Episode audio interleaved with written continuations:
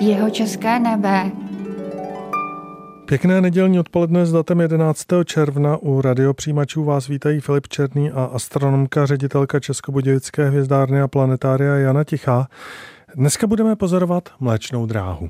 Astronomické léto začne letním slunovratem, budeme mít období krátkých nocí, světlých nocí, ale na druhou stranu teplých nocí, kdy se lépe kouká na oblohu, než někde sedět zmrzlý, zachumlaný, i když je zimní obloha krásná.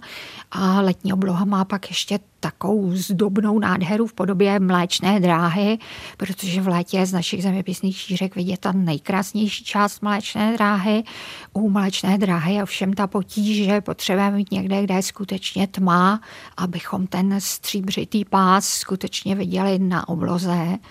Ovšem zase léto má tu výhodu, že dovolené prázdniny a že se přece jenom lidi dostávají ven z měst a že si u chaty na nějakém tábořišti a v letě můžou najít nějaký kout, kde už neruší umělé osvětlení a uvidět aspoň trochu tu mléčnou dráhu. Nám se třeba jednou stalo, že u nás byl na návštěvě člověk z astronomického ústavu v Ondřejově večer na kleti a vylezl před kopůli a říká, co to tady máte za ty divný mraky.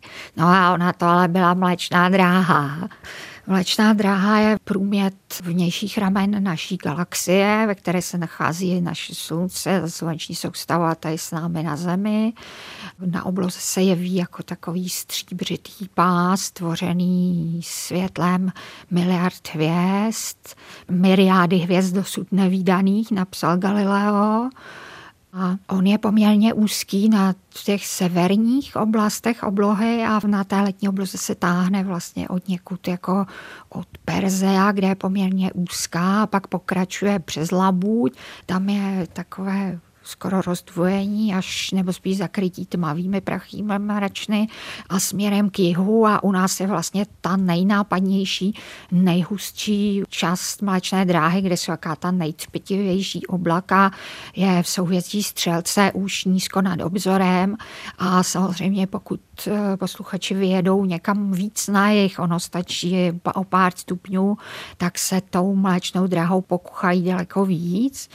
Tam za těmi nejvýraznějšími hustými oblaky z hvězd se nachází centrum naší galaxie, ale to už je nejlépe vidět z jižní polokoule, proto třeba astronové, kteří se zabývají tímto oborem galaktické astronomie a speciálně naší galaxie, tak jedno z nejlepších pozorovacích míst pro Evropany je Evropská jižní observatoř v Chile, v čilských Andách a nikoliv tady u nás.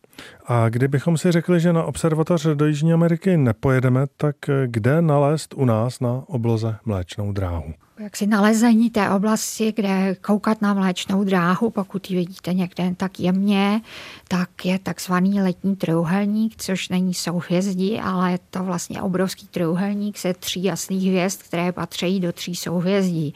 Patří tam Deneb souhvězdí Labutě, Labuť letí vlastně jakoby od severu k jihu, má roztažená křídla, říká se jí taky někdy severní kříž, protože tak přibližně na obloze vypadá a vlastně na obloze má ten Deneb, zatímco na zobáku má Albireo poměrně jasnou dvojhvězdu. Dalším bodem toho trojuhelníku je Vega, výrazná jasná hvězda v takém malinkém souhvězdí Lyry. Lyra je antický strunný nástroj a objevuje se ve spoustě antických pověstí.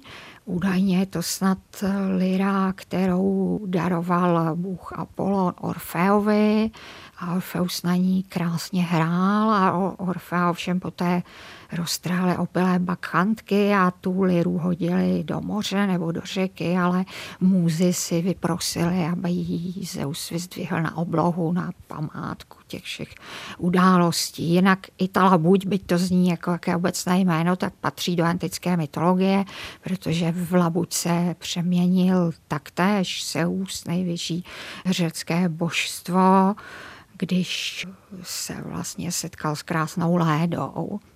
A třetí z těch souhvězdí, které patří vlastně k letnímu trojuhelníku, je Orel s jasnou hvězdou Altair.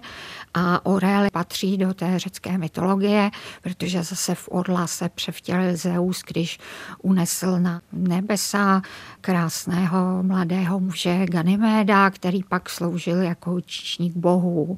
Takže ty tři jasné hvězdy Deneb, Vega a Altair tvoří takový obrovský trojuhelník a když si uděláme, já ne, si vědí všichni posluchači, co to je výška v trojuhelníku, že spojíme ty dvě hvězdy, které jsou nahoře, přibližně jako na severu, Deneb a Vegu a spustíme vlastně přímku k tomu Altairu v Orlu, tak ta jakoby šipka pak, kterou si uděláme z toho trojuhelníku, míří vždycky k jihu. Ten trojuhelník může být různě nakloněný podle toho, jestli se koukáme na oblohu večer, nebo o půlnoci, nebo až ráno, nebo večer při západu. On je vidět skoro až do zimy, ten letní trojuhelník. A to už je vlastně položený úplně v opačném směru, ale právě ukazuje úplně naopak, ale zase tou šipkou vždycky ukazuje k jihu. Takže to je navíc taká základní orientace orientace na letní obloze, pokud se někdo při tom nočním pozorování někde na lukách u lesa ztratí.